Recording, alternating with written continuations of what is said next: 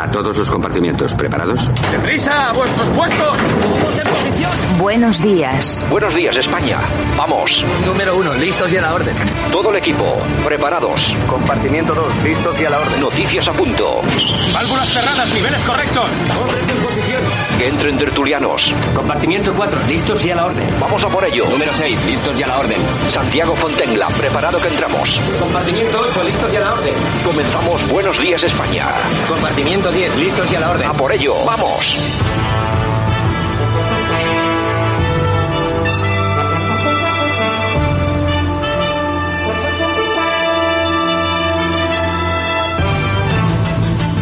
Buenos días España, aquí estamos, hoy es martes 17 de mayo 2022, aquí iniciamos estos 60 minutos de radio centrados en la información, también en el análisis y por supuesto en el entretenimiento. Saludos de parte de todas las personas que hacen posible que esto funcione cada día, también de Javier Muñoz de la técnica y por supuesto de este que os habla, Santiago Fontenla. Nos enfrentamos a 60 minutos cargados de información, como ya viene siendo norma y costumbre, y muy vinculada, claro, como siempre, con el conflicto Rusia-Ucrania. Putin descarta que la entrada de Suecia y Finlandia en la OTAN supongan un peligro para Rusia y Turquía descarta dar el visto bueno a la entrada en la OTAN de Suecia y Finlandia. Atención porque si Turquía se opone a esto, si cualquiera de los miembros de la OTAN se opone a la entrada de Suecia y Finlandia, estos dos países no van a poder entrar.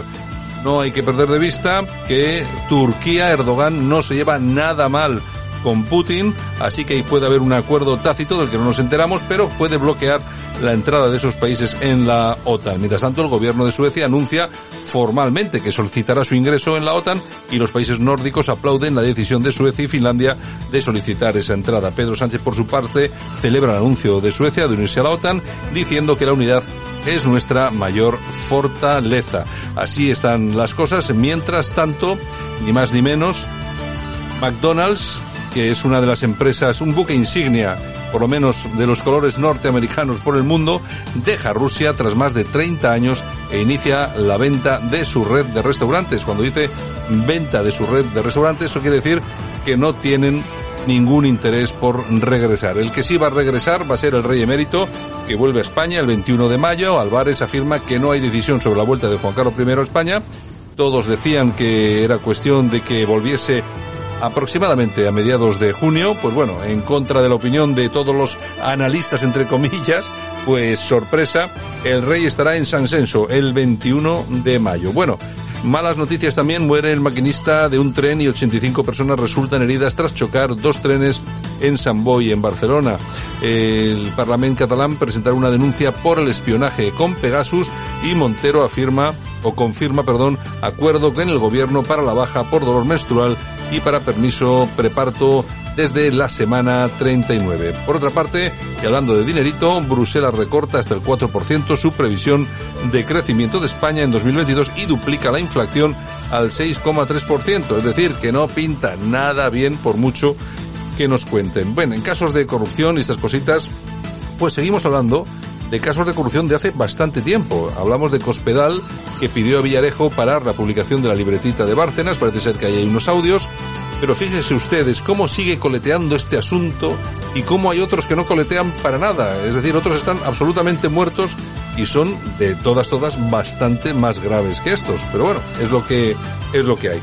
Bueno, eh, Festival de Eurovisión. Al menos cuatro países acusan de falta de transparencia a la organización de Eurovisión por anular sus puntuaciones. Atención porque si se validaran estas protestas, España podría quedar por delante del Reino Unido y si no fuera por esta bobalicona imagen que tenemos de toda la realidad que nos rodea, pues seguramente hubiéramos podido ganar el Festival de Eurovisión porque a quien se le ocurre que gane Ucrania con los malos que son. Que sí, vale, que están en guerra, vale. Yo no digo que no, que haya que hacer un homenaje, haya que mandarles alimentos y lo que haga falta. Pero ¿qué tiene que ver la guerra con el Festival de Eurovisión? Y encima es que han mandado lo peor que podían mandar. Es que son malos, la canción es mala. En fin, así estamos. Ganan por ese voto popular que sabe Dios, de verdad, si tampoco o también está manipulado. Sánchez anuncia 1.200 millones de euros para dignificar la formación profesional ya que es una apuesta de país, según él. Abascal dice que el PP demuestra tener poca fe en la nación cuando afirma que España es plurinacional. Esas declaraciones de Bendodo, que sostiene ahora que su postura sobre la unidad de España es clara, pero admite que no lo explicó correctamente. El problema no es no explicarlo correctamente, una cuestión que usted no se puede permitir. Un político de su talla, con sus cargos, no puede permitirse no explicar correctamente lo que es usted, lo que es para usted la unidad de España. Hombre, si me dice, no, de la energía termonuclear, pues bueno, vamos a perdonarse lo que no sepa explicarlo muy bien, pero que no explique usted con absoluta claridad y nitidez qué es la unidad de España para usted y para el Partido Popular, que tenga que dar usted después explicaciones, es vergonzoso. ¿eh? No hace más que crear zozobra en sus propios militantes y afiliados y votantes y atención porque ahí está Abascal, está Vox para recoger los votos que ustedes pues tiran por la borda de esta forma que a uno le llama poderosamente la atención. Y la OMS dispuesta a enviar ayuda a Corea del Norte para hacer frente a la pandemia del coronavirus, mientras los alumnos de La Rioja serán los primeros en hacer la EBAU y catalanes, andaluces, ceutís y melillenses los últimos. Y cerramos esta, esta tanda de titulares. El precio máximo de la bombona de butano subirá desde hoy un 4,94% hasta los 19,55. Nadie se va a quedar atrás, decía el presidente del gobierno. Y atención porque la Federación Española de Fútbol asegura que el viaje de Rubiales a Nueva York fue institucional y de trabajo. ¿Cómo están las cosas? ¿Cómo están las cosas? ¿Cómo está el país? Se lo vamos a contar, lo vamos a desarrollar durante los próximos minutos aquí en Buenos Días España. Vamos allá. Aquí te lo contamos. Buenos días España. Buenos días.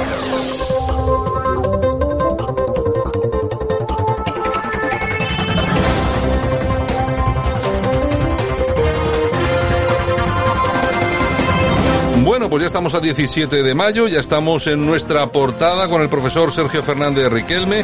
Lo que hacemos aquí está muy claro, retomamos o tomamos algunas de las noticias producidas durante las últimas 24 horas y las analizamos. Hablamos, comentamos sobre ellas y vemos si tiene, yo qué sé, algo oculto, no sé, algo que se nos escape o que alguien quiera que se nos escape. En fin, eso es lo que evitamos. Don Sergio Fernández Riquelme, profesor, buenos días.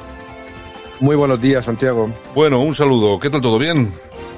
Todo muy bien. Me parece estupendo. Oye, no sé cómo irán las encuestas por Murcia, eh, porque siempre están haciendo encuestas de continuo, pero lo que sí estamos sabiendo, lógicamente, porque se acercan las elecciones en Andalucía, son las encuestas que se van produciendo en relación a ese, a ese comicio. Bueno, la última ha sido una encuesta de OK Diario que tiene muy poco que ver con lo que hemos comentado hasta ahora, entre otras cosas porque en ese, en ese, en esa encuesta se apuntan 42 diputados del Partido Popular y atención porque 24 de Vox, que son creo el doble de lo que tiene ahora, ¿no? El escritor Graham Greene nos enseñó algo muy importante. Intento comprender la verdad, aunque esto comprometa mi ideología y aquí estamos para intentar descubrir la verdad, pensemos lo que pensemos, e incluso OK Diario, con su ideología y su y su ligazón pues bastante evidente a un partido político, pues ha reconocido pues una tendencia que nosotros advertíamos, que no aparecía literalmente en la mayoría de las encuestas, pero que se está demostrando, es decir, que Vox tiene un voto bastante oculto y bastante popular, sobre todo en esta situación de crisis económica y con el fichaje de Macarena Olona como candidata a, a, la presidencia de Andalucía. Y en esta encuesta de OK Diario da, como tú has dicho, a Vox ni más ni menos que 24 escaños. Dobla eh, la representación que tiene y hace inevitable ese pacto no deseado eh, por parte, obviamente, de Génova con el Partido Popular. Bueno, nosotros hace un año aproximadamente, ¿qué comentábamos aquí en esta en este programa de radio? Seguramente eh, todos los que las personas que nos escuchaban hace un año lo saben, las, las, las, nuevas incorporaciones seguramente no. Nosotros opinábamos que la derecha estaba atomizada y que era imposible de que gobernase. O sea, vamos a ver, no va a gobernar la derecha en la vida en este país. Eso lo decíamos hace un año. ¿Por qué? Porque nosotros eh, hablábamos de la atomización de la derecha, porque había tres partidos. Pero las, la cuestión ha variado muchísimo, porque ha desaparecido Ciudadanos. Ha sido desaparecer Ciudadanos y volver la calma a las aguas. Los mares ya tienen unas olas, pues, pues eso, para hacer surf, pero nada más. Y entonces estamos viendo que esa conjunción entre Partido Popular y Vox sí que es posible para gobernar. No solamente en Andalucía, eh, Sergio, lo hemos visto en Castilla y León y atención que pueden venir otras comunidades, como por ejemplo la tuya, Murcia. no es que sea posible, es que es inevitable. Y Ciudadanos, ese eterno proyecto del centro político español, en el fondo eh, era una alianza o formaba alianzas eh, tanto con el PP como, como con el PSOE, intentando crear pues esos bloques políticos históricamente presentes en España, pero Ciudadanos obviamente ha desaparecido. Eh, puede quedar algún residuo en alguna capital de provincias o en alguna comunidad autónoma y obviamente pues señalan que ese pacto, pese a que no le gusta Fijo y lo ha declarado públicamente, sea no posible sino inevitable. Y ha pasado en Castilla y León, eh, va a pasar en Andalucía, también pasará en mi región, en la región de Murcia y finalmente con esta situación de desastre nacional en el que vivimos, pues eh, va a ser pues también inevitable en el gobierno de España. Y atención porque en el PSOE en Andalucía, bueno, se las ven bastante, bastante complicadas. El PSOE ya huele a batacazo en Andalucía, la apatía de sus votantes está desesperando a Juan Espadas, ¿no?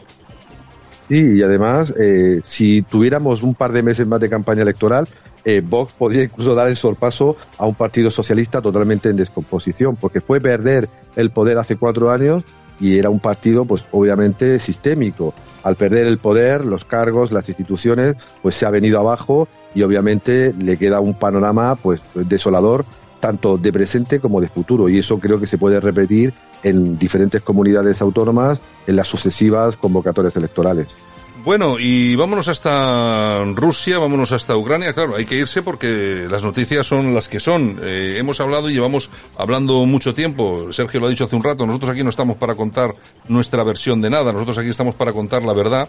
Y una de las cuestiones que desde hace mucho tiempo venimos defendiendo en relación a este conflicto, a la invasión de Rusia eh, de Ucrania por parte de Rusia, es esa guerra de desinformación que se había puesto en marcha. La última de la que nos hemos enterado, bueno, de ese buque de guerra fantasma ruso, la fragata, que ha vuelto a verse tras haberse dado por hundida. Y es que eh, parece ser que la, esa guerra informativa también se basa un poco en esto, ¿no? Dar por eliminados determinados objetivos militares que luego son falsos. Es decir, Ucrania no había hundido absolutamente nada. La ideología nos ciega y nos ciega a todos y especialmente a los medios oficiales de comunicación que ansiosos por derrotar a Putin y por liberar a Ucrania, pues dicen cosas que posiblemente no se ajusten a la verdad. Y el caso que ha citado de la, el del buque de guerra fantasma ruso, eh, la patrullera Project 22160, pues eh, demuestra que eh, no hay que levantar pues o echar las campanas al vuelo antes antes de tiempo. Se ha demostrado que no se hundió, que sigue navegando por el Mar Negro y que además, pues posiblemente otros objetivos que supuestamente ha conseguido Ucrania y que ha publicitado en los medios de comunicación oficiales, pues eh, no son verdad. Eh, además, en los últimos días estamos viendo cómo los eh, tertulianos a sueldo en las diferentes cadenas no oficiales, pues están hablando de que Rusia ha perdido la guerra, Rusia va a perderla, Ucrania va a reconquistar ni más ni menos que todo el territorio, cuando eso evidentemente es mentira.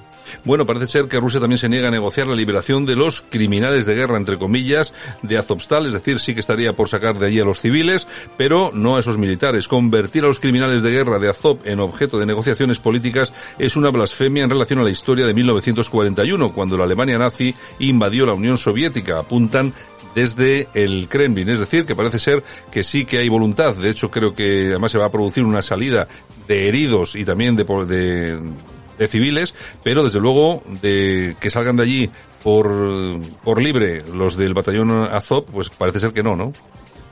Nosotros tenemos una visión de la guerra, pero los rusos tienen otra. Y para ellos esta guerra no es solo desnazificación, sino es desnacionalización ucraniana, porque para ellos el régimen de Kiev es un régimen que persigue a todos los rusos y por tanto no va a negociar con aquellos que matan, violan o supuestamente persiguen a la población pues de habla rusa, de origen étnico ruso o que mira más a Moscú que a otras partes de Europa. Y el batallón Azov, batallón que antes de la guerra era considerada una eh, organización cuasi terrorista y neonazi, ahora pues por circunstancias eh, obvias es el aliado occidental que hay que pues blanquear o, defender, pues va a pagar o no eh, sus crímenes eh, eh, o su lucha de manera pues violenta, porque los rusos han dicho claramente que no que no van a negociar con ellos, que no los van a liberar. Vladimir Medinsky, el negociador ruso en estas negociaciones así un poco raras que están teniendo Ucrania y Rusia,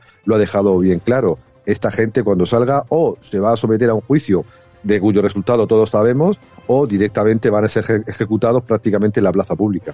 Es lo que es lo que hay. Vamos a ver cómo evoluciona ese tema también, porque creo que es muy importante, sobre todo porque se, se está intentando convertir la planta de Azostal en una especie de resistencia numantina de no se sabe muy bien qué, pero lo cierto es que hay muchos civiles ahí que están siendo utilizados y que otro gallo cantaría si no estuvieran. Bueno, y se ha comentado mucho durante muchos meses bueno, ¿qué está pasando con Donald Trump? Bueno, sí, se ha comentado mucho de lo de su cuenta de Twitter, que si al final Elon Musk pues, se hace con, la, con la plataforma, pues podría devolverle su cuenta, pero oye, la pregunta del millón, ¿va a regresar Donald Trump? ¿Se va a volver a presentar a la presidencia de los Estados Unidos? Bueno, Donald Trump, como buen empresario para sus negocios, no dice absolutamente nada, pero la que sí ha hablado ha sido Melania Trump, que en una entrevista sí que se ha referido a un segundo mandato como primera dama y se lo están poniendo en bandeja eh, ante el desastre de la administración Biden a, nivel nacional e internacional, la guerra de Ucrania, la crisis energética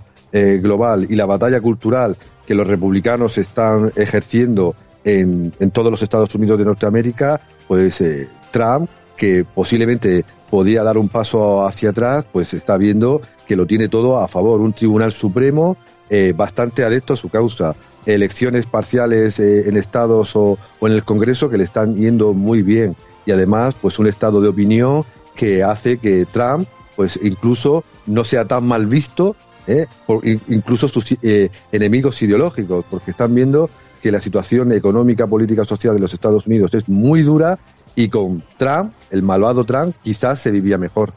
Bueno, nos eh, venimos a suelo patrio, vamos a con noticias domésticas. Unas, unas que han llamado mucho la atención, unas declaraciones que han llamado mucho la, la, atención han sido la de Elías Bendodo, ¿no? Ha tenido que salir, volver a salir a la palestra para explicar lo que decía el otro día en relación a las nacionalidades, etcétera, etcétera, etcétera. Bueno, ha dicho que eh, mi postura es clara, pero ayer no la expliqué correctamente. Lo aclaro, España es una nación indisoluble de 17 autonomías con identidades propias. Nuestra compañera Yolanda mm, Couceiro Morín le ha respondido, un cargo como lo es usted no puede permitirse el lujo de no explicarse correctamente y con claridad, y sobre todo en un tema como el de la unidad de España. Genera más zozobra la explicación que el propio error. Eh, Sergio, ¿cómo estamos, eh? Pues estoy totalmente de acuerdo otra vez más con Yolanda, porque no es una equivocación. Es decir, eh, Bendodo ha dicho lo que piensa el nuevo PP y nuestros oyentes pueden tener una ideología pues eh, concreta, pueden votar tradicionalmente a este partido político, pero el nuevo PP, el PP de, de, de Feijó, piensa esto. ¿Qué pasa? Que claro, las declaraciones de Bendodo han, han producido tal colapso en muchas eh, secciones del Partido Popular e incluso en, Ciudadanos que ha tenido que salir a decir que se había equivocado. No, no, no. Esto lo dijo, Feijó en su momento, a, su manera, pero es que Bendodo ha dicho y dijo claramente que España es una nación de naciones, un Estado plurinacional, y que los murcianos, los murcianos tenemos una nacionalidad histórica, algo, vamos, inaudito. Es decir, que el Partido Popular es un partido totalmente socialdemócrata, no porque lo diga yo, sino porque lo dicen ellos. Bueno, lo que sí es cierto es que estamos asistiendo a una serie de cuestiones, pues, pues no sé, que están reafirmando algunas tesis que quieren llevar por determinado eh, camino el nuevo PP de Feijó. Lo cierto es que todas estas declaraciones se realizan, no se las inventa nadie y desde luego desde luego que sí son eh, criticables. Un partido como el Partido Popular no puede estar a estas alturas hablando de este tipo de cosas y no teniendo absolutamente claro lo que es España y lo que y lo que depende de nosotros. Otra cosa es que alguien haya marcado una estrategia para intentar eh, retomar ciertos votos o para intentar no desaparecer electoralmente de Cataluña o del País Vasco y que se estén diciendo cosas pues que en el resto de España pues que no suenan en absoluto nada bien. En fin, yo siempre lo digo, eh, cada uno puede votar lo que le dé la gana, cada uno puede es ser afiliado del partido que le dé la gana, pero cuando ese partido o las personas que lo componen cometen un error, pues hay que denunciarlo, hay que decirlo con educación, no hay que insultar a nadie, como se hace en las redes sociales, sino hay que decir, como ha dicho nuestra compañera Yolanda, que bueno, que esto es un error que genera más zozobra al explicarlo que incluso cuando se produce el error de serlo. Ella dice que es un error, nuestro compañero Sergio dice que no, que es una definición. Bueno, y Bruselas, que rebaja el crecimiento español al 4% este año, tres décimas menos que el gobierno. Bueno, la cuestión es que si es un 4% no está ni del todo mal. Lo que pasa que, claro, después de la pandemia es lo lógico y atención porque también se espera una inflación del 6,3%. Es decir, que de brotos, brotes verdes poco, ¿no? Lo peor de estos números es ver cómo el gobierno se centra en regular eh, por ley la regla de las mujeres y el PP pues suelta estas declaraciones cuando los ciudadanos lo están pasando muy mal y lo van a pasar muy mal.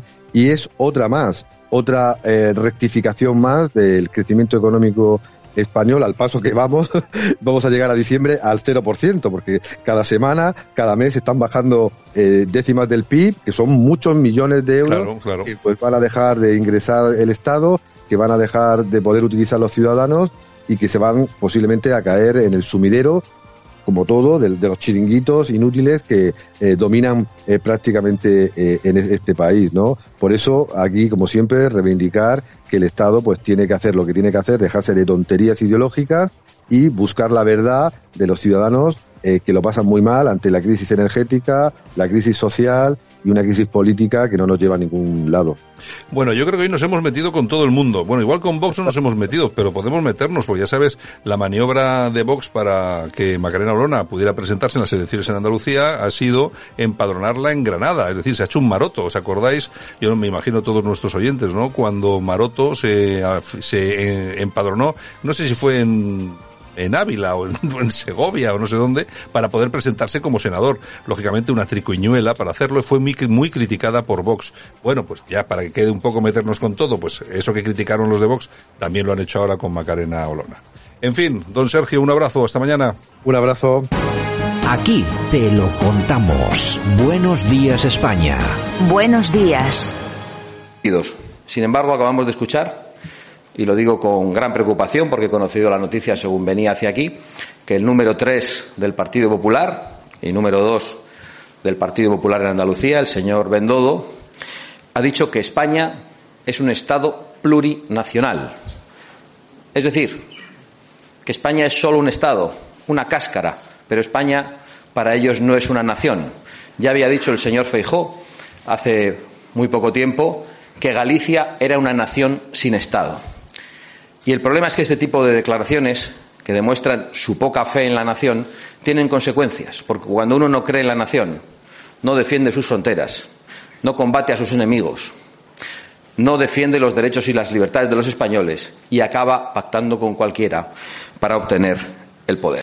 Bueno, pues este señor es Santiago Abascal, a raíz de las declaraciones del señor Bendodo, del Partido Popular, esto de que España es una nación de naciones, eh, etcétera, etcétera, etcétera. Yo no sé si es la nueva política o línea del Partido Popular, pero la verdad es que no se hace, no hacen más que meterse en líos. Y eso que han rectificado, pero bueno, eh, no hacen más que meterse en líos. ¿eh? Eso es un sin vivir, ¿eh? Un sin vivir. Yo, vamos, me despierto cada día con una noticia nueva de estas que digo, pero bueno, ¿en, qué país estamos? ¿En qué nación? ¿En qué naciones de naciones? O sea... Bueno, es lo que, es lo que tenemos. Hombre, eh, han rectificado yo me imagino que se andarán con un poco, con los pies, pondrán los pies en tierra firme. Bueno, en cuatro días hay elecciones. Porque, vamos a ver, es que están ustedes regalando votos a diestro y siniestro, que, decía que. En fin, buenos días España.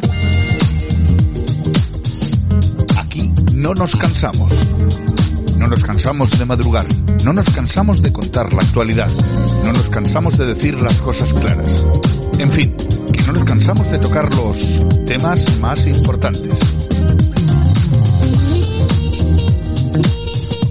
Pues aquí estamos este 17 de mayo con este No nos cansamos con nuestra compañera Yolanda C. Muy buenas, con un calor impresionante en Bilbao. Bueno, pero es que, bueno, en, Bilbao y en toda España. bueno, pero es que Bilbao es Bilbao. Ya, pero bueno, vamos a ver, que ya es, también es tiempo de calorcito. Hombre, que, haga calor en Andalucía, pues normal, pero estamos, aquí... Estamos en primavera avanzada, eso quiere decir como que estamos ya a inicio del verano. Inicio. o sea, es más o menos, es un poco la, la jugadita. Bueno, ¿qué tenemos? Bueno, pues mira, la presidenta de la Asamblea Nacional Catalana, Elisenda Palusi, sí, ha criticado la eventual celebración de los Juegos Olímpicos de Invierno 2030 en el Pirineo porque los elementos de españolización serán muy potentes, señores. Amigo mío. Entonces, O sea que entonces no quieren hacerlo por si acaso, ¿no? por si acaso hay mucha bandera de España, vamos. Bueno, es que- básicamente. O sea, es lo que dices, ¿qué país? Oye, es levantarse por la mañana y es una catarata de noticias ¿Te que das vamos. cuenta? Es que es un sin vivir, ya te digo yo. Bueno, los privilegios fiscales de diputados y senadores, señores. El 39% de sus sueldos no tributa. Alcaldes, concejales, parlamentarios autonómicos también tienen trato preferente. Dietas sin límite de justificación de unos 28.000 euros, oye, que para el bolsillo. es decir, que si nosotros somos trabajadores normalitos con nuestra nómina o autónomos, tenemos que cotizar hasta el último euro, no, hasta el último céntimo que decía aquel. Bueno, pues estos se libran, ¿eh? Estos se van librando, pero claro, cuando damos ese, ej- ese ejemplo, ¿cómo no va a haber luego gen- gente que no quiera pagar impuestos? Exactamente. Claro, porque a uno le dice, bueno, vamos a ver, es que ¿cómo le voy a pagar yo a este ahora el viajecito que se pega? Claro, las dietas y tal y cual. En fin. Subvenciones, subvenciones y más subvenciones. Los políticos se inventan cualquier cosa con tal de regalar nuestro dinero. Y es que el Ministerio del Interior marroquí ha recibido casi 70 millones de euros en subvenciones del gobierno español, señores. ¿Cuántos millones? 70 casi, 69. 70 millones de euros con la que está cayendo en España que se han ido al Ministerio del Interior de Marruecos. Sí, señor. Pero claro, casi regalamos nuestro dinero con una facilidad y con una tranquilidad. Luego es que luego se extrañan de que se enfade la gente. Bueno, es que luego los policías nuestros no tienen ni chalecos antibalas. Ya te digo. Es que de verdad. En fin, ¿qué más? Bueno, pues nos vamos de corrupción en corrupción, la corrupción nuestra de cada día, si te parece. De la cama no te levantarás sin un caso de corrupción más. En Buenos Días España, la corrupción nuestra de cada día. Y seguimos. El juez José Luis Vera, que bueno, lo fichó el PSOE para combatir la, en Valencia la corrupción, cobró 1,3 millones de euros en mordidas a cambio de favorecer intereses pues a grandes promotores. Un ¿Cómo millón, no? un millón, un millón y medio. Exactamente. Bueno, O sea, oye, nos está quedando un programa muy bonito con esto de las secciones que estamos incorporando. Oye, esto es más triste. Oye, parece que... Es todo dinero, oye, dinero. parece que vivimos en Gambia o en Nigeria o yo qué sé. Esto es corrupción, corrupción y más corrupción. En fin, bueno, y el gobierno dice que las chicas rinden menos en matemáticas porque les falta perseverancia. Que lo sepas. ¿Pero eso quién lo ha dicho? El gobierno. ¿El gobierno ha dicho eso? Sí, sí, sí, sí. Si son tan feministas, ¿cómo van a decir una cosa como esta? Sí, señor, que las chicas rinden menos en matemáticas. En Matemáticas, matemáticas. en matemáticas. Bueno, bueno. en fin. Bueno, y las muertes por COVID en el País Vasco aumentan. 29 fallecidos en una semana. 29 falleciditos. Sí, Bueno, es señor. que, no, que vamos a ver, que esto no ha pasado. ¿eh? Tampoco es para que nos vengan a poner otra vacuna, ya solamente nos faltaba que nos dieran la cuarta a todo el mundo. Y luego la quinta, y, luego la seguimos. sexta. Pero bueno, en fin, eh, tómenselo con calma, pero también cuídense ustedes. Exactamente. Bueno, y Irene Montero, que ha dicho en la cadena SER, es estigmatizante que las mujeres tengamos que vivir nuestra regla desde la soledad, desde la vergüenza y desde la culpa, señores. Bueno, yo, vamos a ver, hay una cosa que tengo, hay una cosa que tengo muy clara. Desde la culpa, no sé por qué. Desde la vergüenza, tampoco. Ahora, en solitario, hombre, es que lo tienes que vivir en solitario porque lo tienes tú. Es como si tengo yo un catarro. Tendré que vivir mi catarro yo solo mismo conmigo mismo. O sea, es que, de, este país, es que es una, es un tal cúmulo de chorradas cada día. Hay mucho bobo, ¿eh? Ya, Mucho bobo. Pero además, yo fíjate que hablo, estoy hablando últimamente mucho con mujeres para preguntarles sobre el tema este de la, de la menstruación, de tal y cual. Bueno, yo, la mayoría de mujeres, bueno, de hecho no, no me he encontrado con ninguna que esté a favor de la señora Montero y compañía, pero es que la gente dice un poco lo que dices tú, ¿no? Pero oye, si hemos estado así siempre, Ya te cuando hemos tenido un problema, no hemos, cuando hemos tenido que, que buscar una solución, no hemos tenido problema para buscarlo. Yo nunca. Es que, mm, no sé, hombre, que puede haber algún caso concreto, pues sí, algún empresario que sea un cazurro, que Bueno. no sé, pero bueno, eso puede pasar. eh, pero ahora, este, este tema lleva funcionando ya, por ejemplo, en, los, en dos ayuntamientos, Sí. Y en uno no lo ha pedido Nadie, nadie. nadie, nadie, ¿eh? Y en el otro me parece que han sido siete mujeres que lo han pedido. Ya ves. En cuatro años. En siete en cuatro años. Igual ahora empiezan a pedirlo para que, bueno, coincida Sí. así el fin de semana, Sí. vacaciones y tal, y nos tiramos pues una semana por la face, ¿no?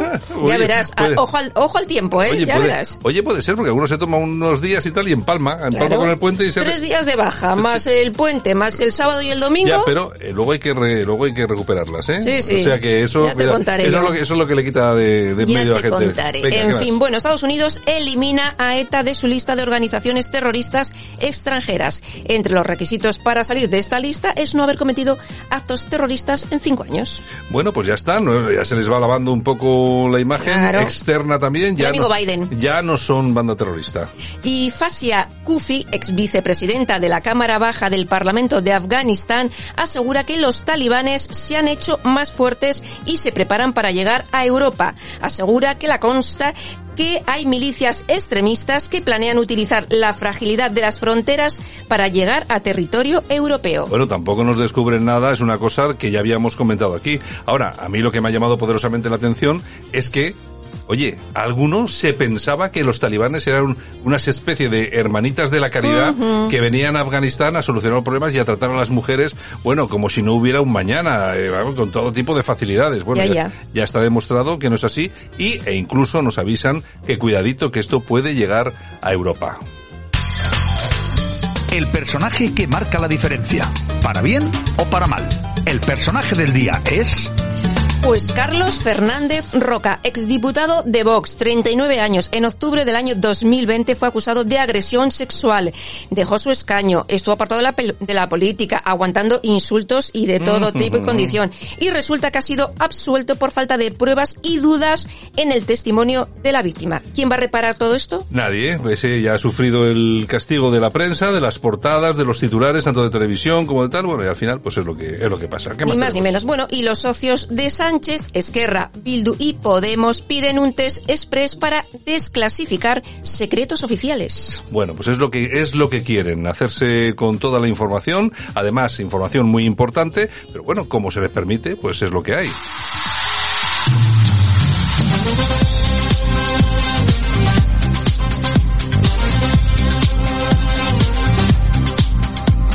Y ya estamos.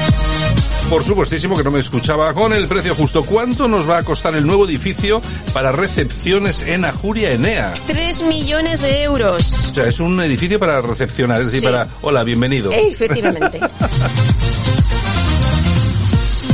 Se va a construir en los jardines de la residencia del Endacari y bueno, para recibir a la gente, Mm. Básicamente. sí, para los, eh, para los eh, políticos Sí, internacionales. para unas 400 personas, 3 millones. Oye, para, otro, hacer, para hacer esos, esas reunioncitas con, con jamón del bueno. Claro, el otro día hablábamos que se iba a gastar el diputado general de Vizcaya un millón y medio en reformarle el despacho en la Gran Vía, pues oye, ahora tres para hacer esto, o sea... En fin, venga, vamos, a dar, unas- vamos a dar menos. unas toñejitas, por favor. Toñejas. ¿Para quién? Pues se las vamos a dar a Pedro Sánchez. Qué raro.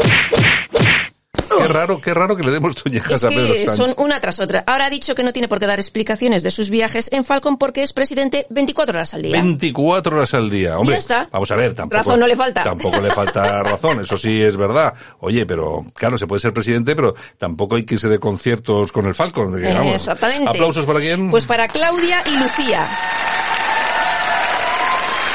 ¿Y quiénes son Claudia y Lucía? Pues te lo explico, son alumnas de bachillerato y representarán a España en la Olimpiada Europea de Estadística.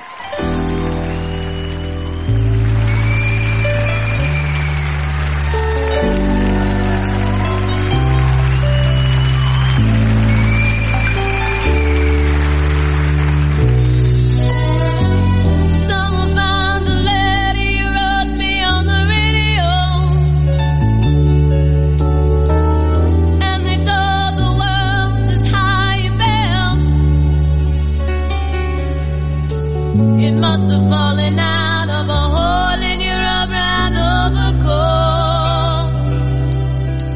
They never said your name, but I knew Las efemérides del día con Donna Summer on the radio.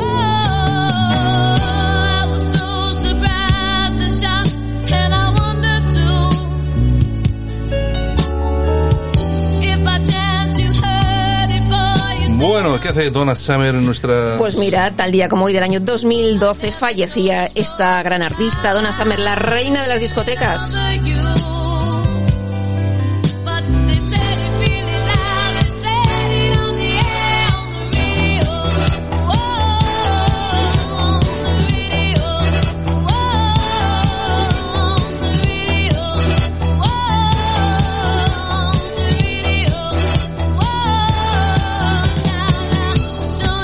Que soy pesada, pero soy de los 80 y Donna Summer de los 80. En fin, bueno, y tal día como hoy también del año 1863 se publica el poemario Cantares Gallegos de Rosalía de Castro.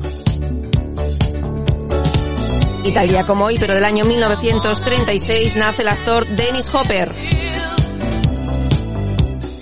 Y nos vamos al año 2009 porque tal día como hoy de ese año fallecía el escritor Mario Benedetti. Y también tal día como hoy, pero del año 1902, Alfonso XIII jura la Constitución y comienza su reinado. Y tal día como hoy, pero del año 1974, nace Andrea Cor, miembro del grupo de Cors junto con sus tres hermanos.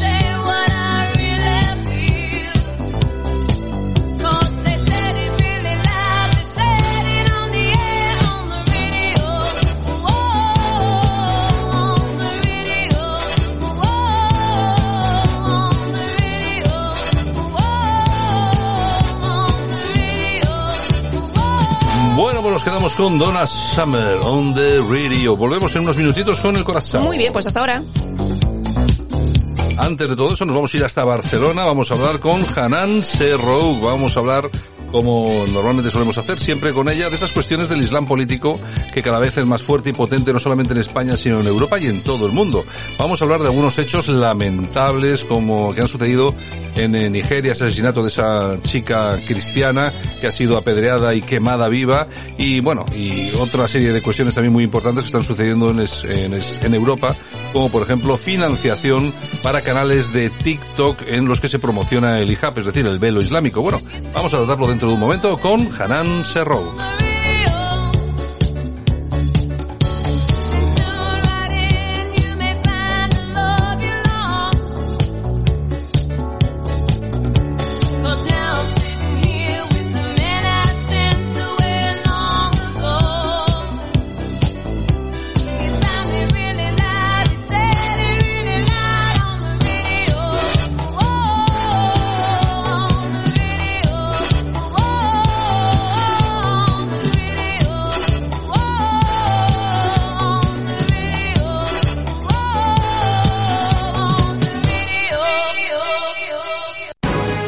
Aquí te lo contamos. Buenos días España. Buenos días. Esta mañana nos vamos hasta Barcelona. Vamos a hablar con nuestra buena amiga Hanan Serrou. Hanan, ¿qué tal? Buenos días. Hola, buenos días a todos. ¿Qué Bueno, tal? Ya te echábamos de menos. ¿eh? ¿Estás recuperada ya? Ya recuperada, ya vuelvo a tener voz. Bueno, bueno, todavía no tienes toda, ¿eh? se te nota que todavía no tienes toda la voz, pero bueno, ya estás, No, ha sido complicado. ya, ya estás, ya estás, bueno, ya estás bastante, bastante bien. Bueno, pues como siempre dedicamos un tiempo, pues a todas esas noticias tan interesantes que además reflejan pues eh, cuál está siendo la influencia del Islam político no solamente en España, sino en Europa. Y es lo que solemos hacer pues una vez por semana con nuestra buena amiga Hanan Serrou. En esta ocasión nos vamos a ir hasta Bélgica, porque allí la televisión pública se dedica ni más ni menos que a financiar canales de TikTok que promueven el. Je m'appelle Sana, j'ai 14 ans et je fais le ramadan depuis maintenant plusieurs années. Allez, 4h50 du matin, je dois me réveiller pour aller manger. Je suis vraiment super fatiguée. Un verre de jus avec trois dates. Hanan, esto lo hace la televisión pública belga, ¿no?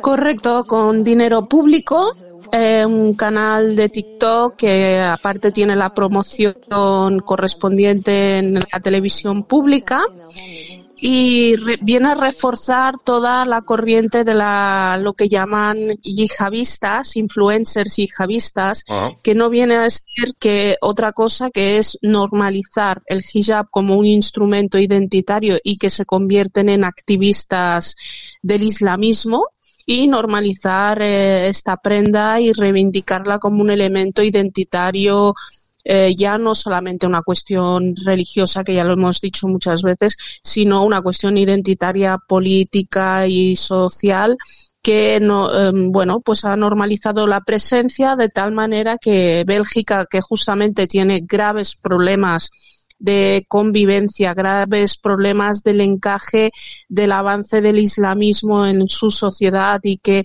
eh, genera tensiones y enfrentamientos a diario, pues eh, yo considero que bueno, pues eh, les han colado una muy importante, como es en un medio público y con dinero público el canal de yihadista, ¿no? Este canal se dedica a explicar la importancia del, del uso del hijab, a, la, a comportarse dentro de los códigos islámicos.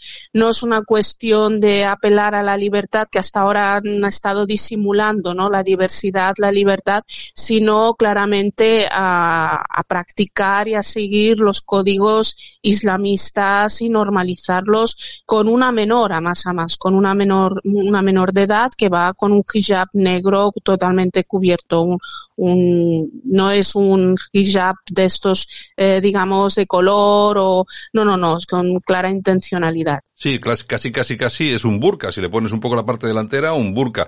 Eh, yo creo que, mm, eh, si no hemos sido los primeros, creo que de los primeros en, en los medios de comunicación en hablar de las influencers del, del hijab. Eh, es un tema que ya destapaste tú hace tiempo. Sí, nosotros desde hace tiempo vamos hablando de la visión del, del islamismo, de lo que es la amenaza, que no es lo mismo que el islam, de esta amenaza política, esta corriente que, que va avanzando en Europa y sus consecuencias y sus elementos, eh, eh, esos indicadores como eh, convivimos con ellos diariamente y sus consecuencias, ¿no?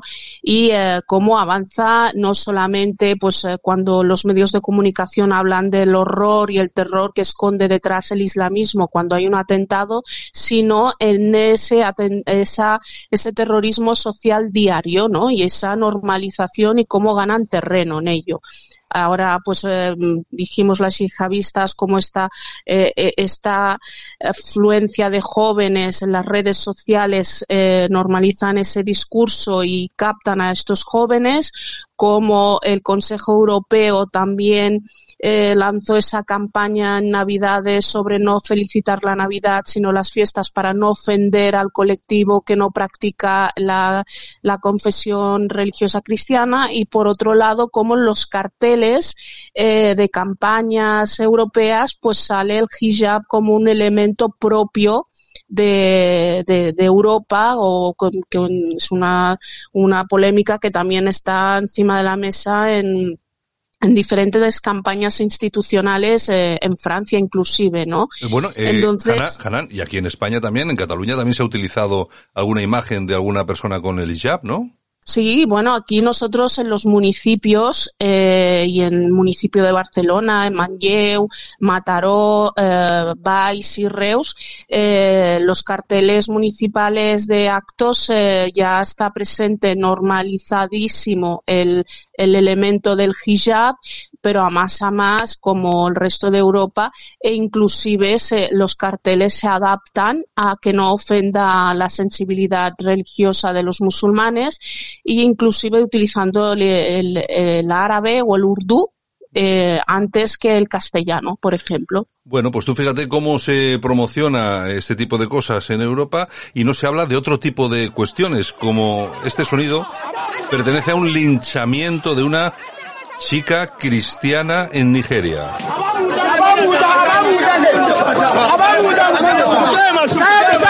Es un linchamiento por haber comentado algo en WhatsApp. Eh, la apedrean primero, el vídeo es espeluznante y después la queman viva con eh, con neumáticos. En fin, eh, Hanan, de esto es que prácticamente, bueno, es que yo no he oído nada en ningún medio de comunicación. No, eh, mira, en Níger justamente el 54% de la población son cristianos, el 46% son musulmanes. Esa chica eh, es eh, lapidada y luego quemada. Mm. Aún había sobrevivido a la lapidación, ¿vale? El, los cristianos en, en, en, en África, eh, también en, en, India, en Pakistán, eh, están bajo amenaza bajo amenaza y cualquier argumento o cualquier insinuación que consideren que ha sido una blasfemia, un atentado contra la confesión religiosa musulmana es elemento de ataque. Lo hacen por dos cuestiones, para reforzar su presencia, es decir, esa tierra es musulmana y nadie va a blasfemar contra Allah, y por otro lado, eh, para, a, para callar a, y boicotear, a, en este caso, a, a, los cristianos, ¿no?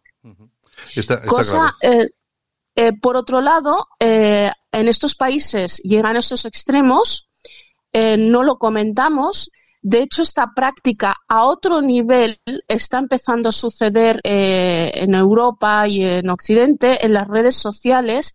Podemos encontrar el otro, el otro día, yo hice una- unas capturas, como un joven en, en España decía que los cristianos eran seguidores de eh, el diablo.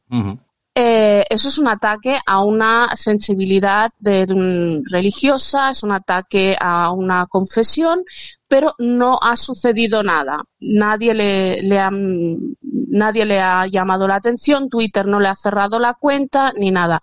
Eh, esa, esa sensibilidad y o esa eh, ofender a una confesión religiosa está depende de quién la mide de quién de, de quién la mesure de hacia qué lado miramos y cómo normalizamos ciertas cuestiones Eh, los cristianos están amenazados están amenazados están perseguidos eh, por esta corriente islamista Bueno, eh, burradas eh, como esta a este nivel, bueno, yo me imagino que cosas parecidas ya se han vivido en Europa, porque ha habido asesinatos, etcétera, etcétera.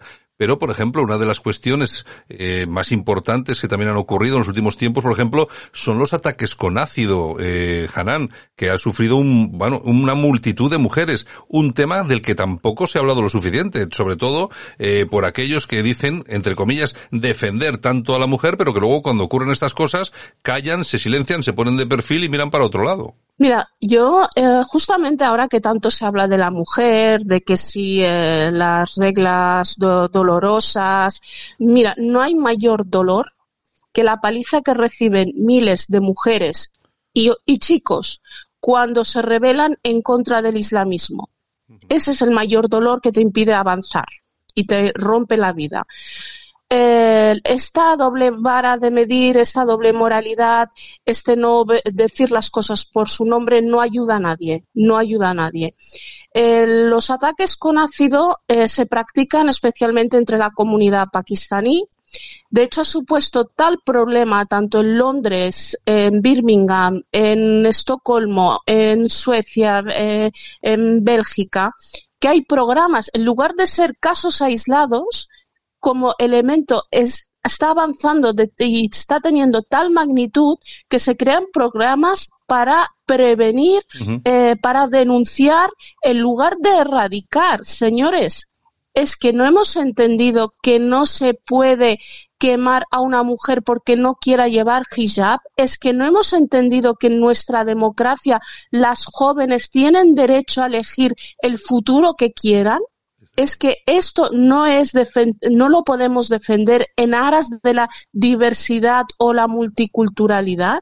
Ha llegado un punto que eh, eh, que se ha hecho evidente el fracaso de, de todas estas políticas, que han sido estas políticas el elemento de, de fisura para penetrar y, y que estas prácticas eh, se asienten en nuestra sociedad y que tenemos que empezar a contrarrestar trabajando desde la verdad, diciendo las cosas. Hay un conflicto, hay un choque de, de, gestión de la diversidad y el respeto a las confesiones religiosas. No estamos hablando de atacar al Islam, ni, estamos eh, eh, hablando de, criminalizar una confesión de, unas personas. Estamos hablando de una convivencia en un marco común, dentro de, de unas leyes. Algo básico y necesario. Eso está claro, Hanan. Lo que pasa es que para eso tiene que haber, pues, conciencia política. Es decir, tienen que ser nuestros políticos los primeros que pongan las eh, cartas sobre la mesa para, para poder hacer este tipo de cosas. Parece ser que no, y así nos va. Y este es un tema que está creciendo no solamente en Europa, sino también en España. En fin, eh, Hanan, pues nada, como siempre, un, eh, un placer hablar contigo, un abrazo muy fuerte y hasta la semana que viene que traeremos nuevos temas. Hasta la semana que viene. Un abrazo a todos.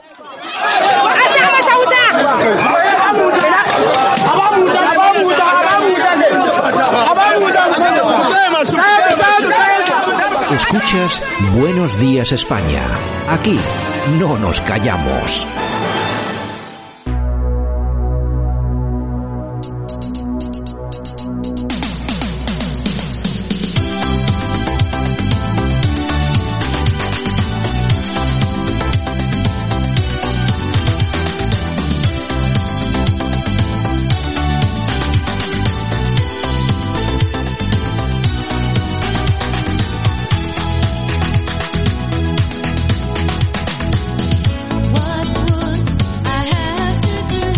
Estamos en tiempo de Corazao, hoy con Donna Summer. Y es que hace 10 años fallecía la reina de las discotecas. Este temazo con producciones toca de Waterman, creo que es del 88, 89, pero se nota, ¿no? Se nota, se nota.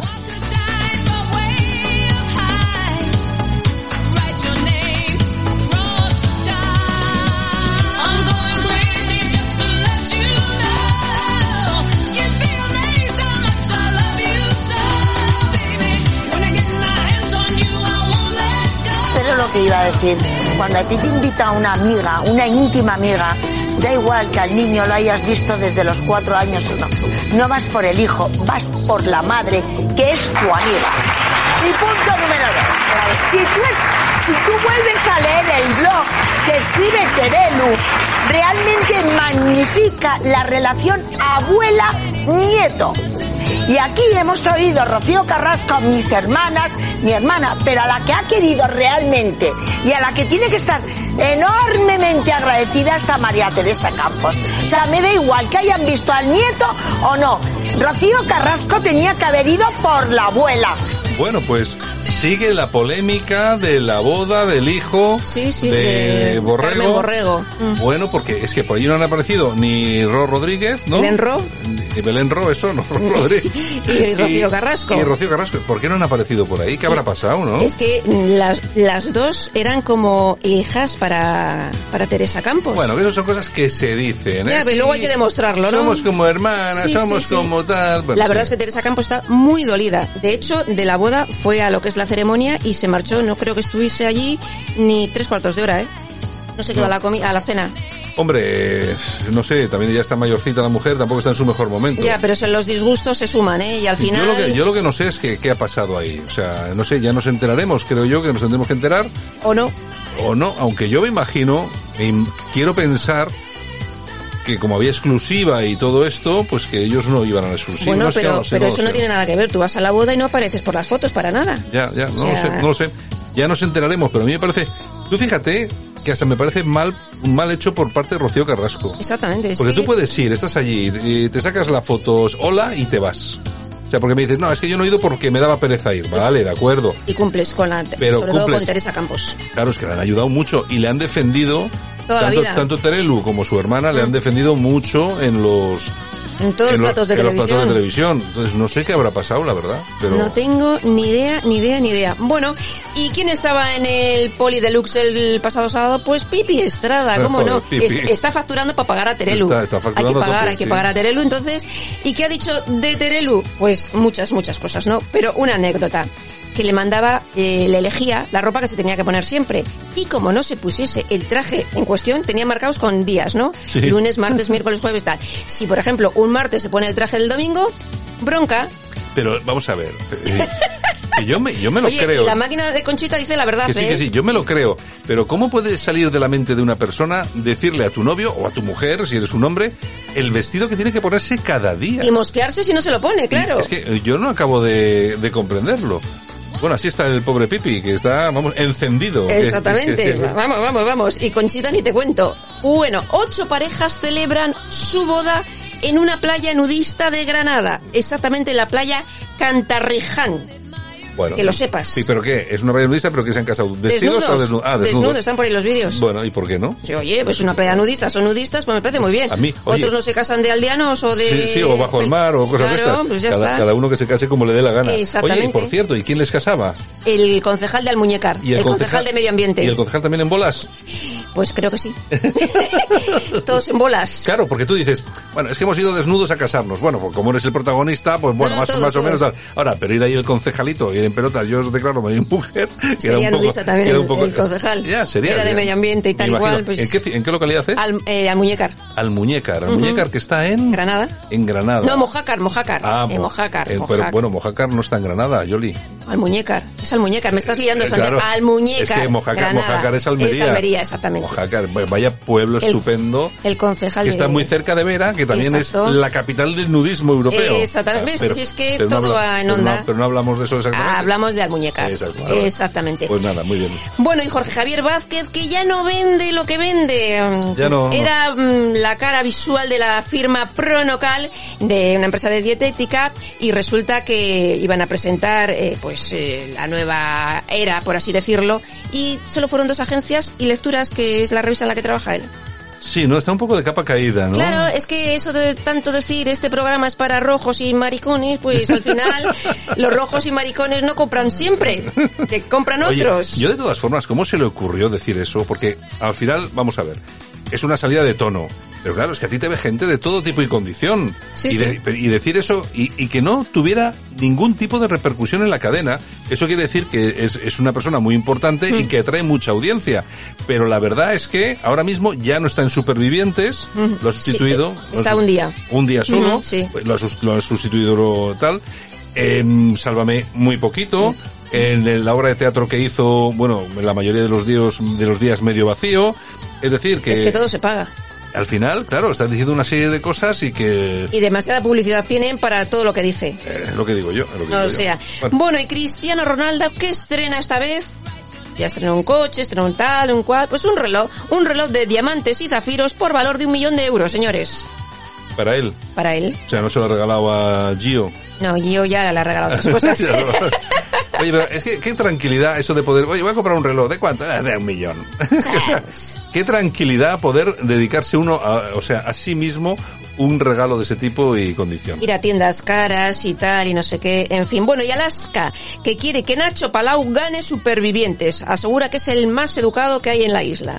Hombre, Razón no le falta, ¿eh? A mí me parece un chico muy majete. Sí. Todo lo que hay ahí alrededor, vamos a ver. Bueno. Vamos a ver, los chavales jóvenes que son todos, eh, perdón por la expresión, pero bastante repugnosos. Oye, mm, perdona que te interrumpa. El peor, el hermano de... Sí, de Arraf. De, de Arraf, Sí, eso sí, es. bueno, es una cosa, un maleducado, un tío, Impresionante. un tío violento, un tío, bueno, unas cosas horripilantes.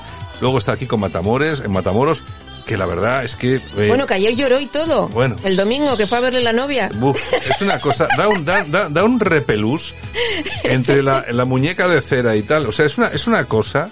Y, y es que no sé, yo no sé qué librar de la isla, de verdad. A ti, ¿a Yo quién? pues, a pues Nacho libro Palau a Nacho Palau, Nacho Palau y Nacho Palau, ¿no? y Nacho Palau, porque, Porque- es que el resto, Anabel Pantoja es una pesadita y una friki. Luego están estas de que han estado en, en, en otros realities Sí, en las que, islas, en las islas de que los se deseos. a, a- pues a eso, a, a nada. A, eso, a nada. Luego tenemos al Nacho de Borbón, también es un chavalín que... Ha pasado mm, totalmente también. desapercibido, ¿no? El de Cruz y Raya, que tampoco es que haga mucho por... Ya, pero no está, pero no es tan malo como No, decían. no, no, no, está ahí, está, ahí. está. Hombre, está adelgazando, está bien. Sí, está. ¿Y, y quién más está? Nada, sea, sí, luego no sé. está otro que es, dicen que es muy agresivo, un tal Alejandro, que también está haciendo platos su ex su novia o ex mujer o no sé lo que es, que tiene un hijo y que le está poniendo a parir, o sea, telita. ¿Y quién más? No sé. nada más. No, no sé, en todo caso ya te digo que no hay mucho nivel, así que yo creo que el Nacho Palau seguramente podría salir adelante, aunque conociendo este país, que lo mismo que vota en Eurovisión todo el mundo a Ucrania porque son bobalicones, Ujú. pues oye, que seguramente pueden votar aquí con Matamoros y que el y que el, el hombrecito de los 65 años, el jovencito de 65 años puede ganar. Ayer me decían, el año que viene va a ganar España Eurovisión porque vamos a dar mucha pena, más que Ucrania. Oye, también, ganar el Festival de Eurovisión por dar pena Qué vergüenza. es una cosa un poco Qué horripilante. vergüenza, qué un vergüenza, poco qué horripilante, un poco en horripilante. fin. Ay, que nos vamos. Bueno, pues nos vamos yendo. Yolanda, pues nada, hasta mañana. Un besito a todos, feliz día. Venga, y nosotros también que nos vamos a ir despidiendo. Hemos dedicado 60 minuteiros pues eh, a la información, análisis y por supuesto también al entretenimiento, al corazao.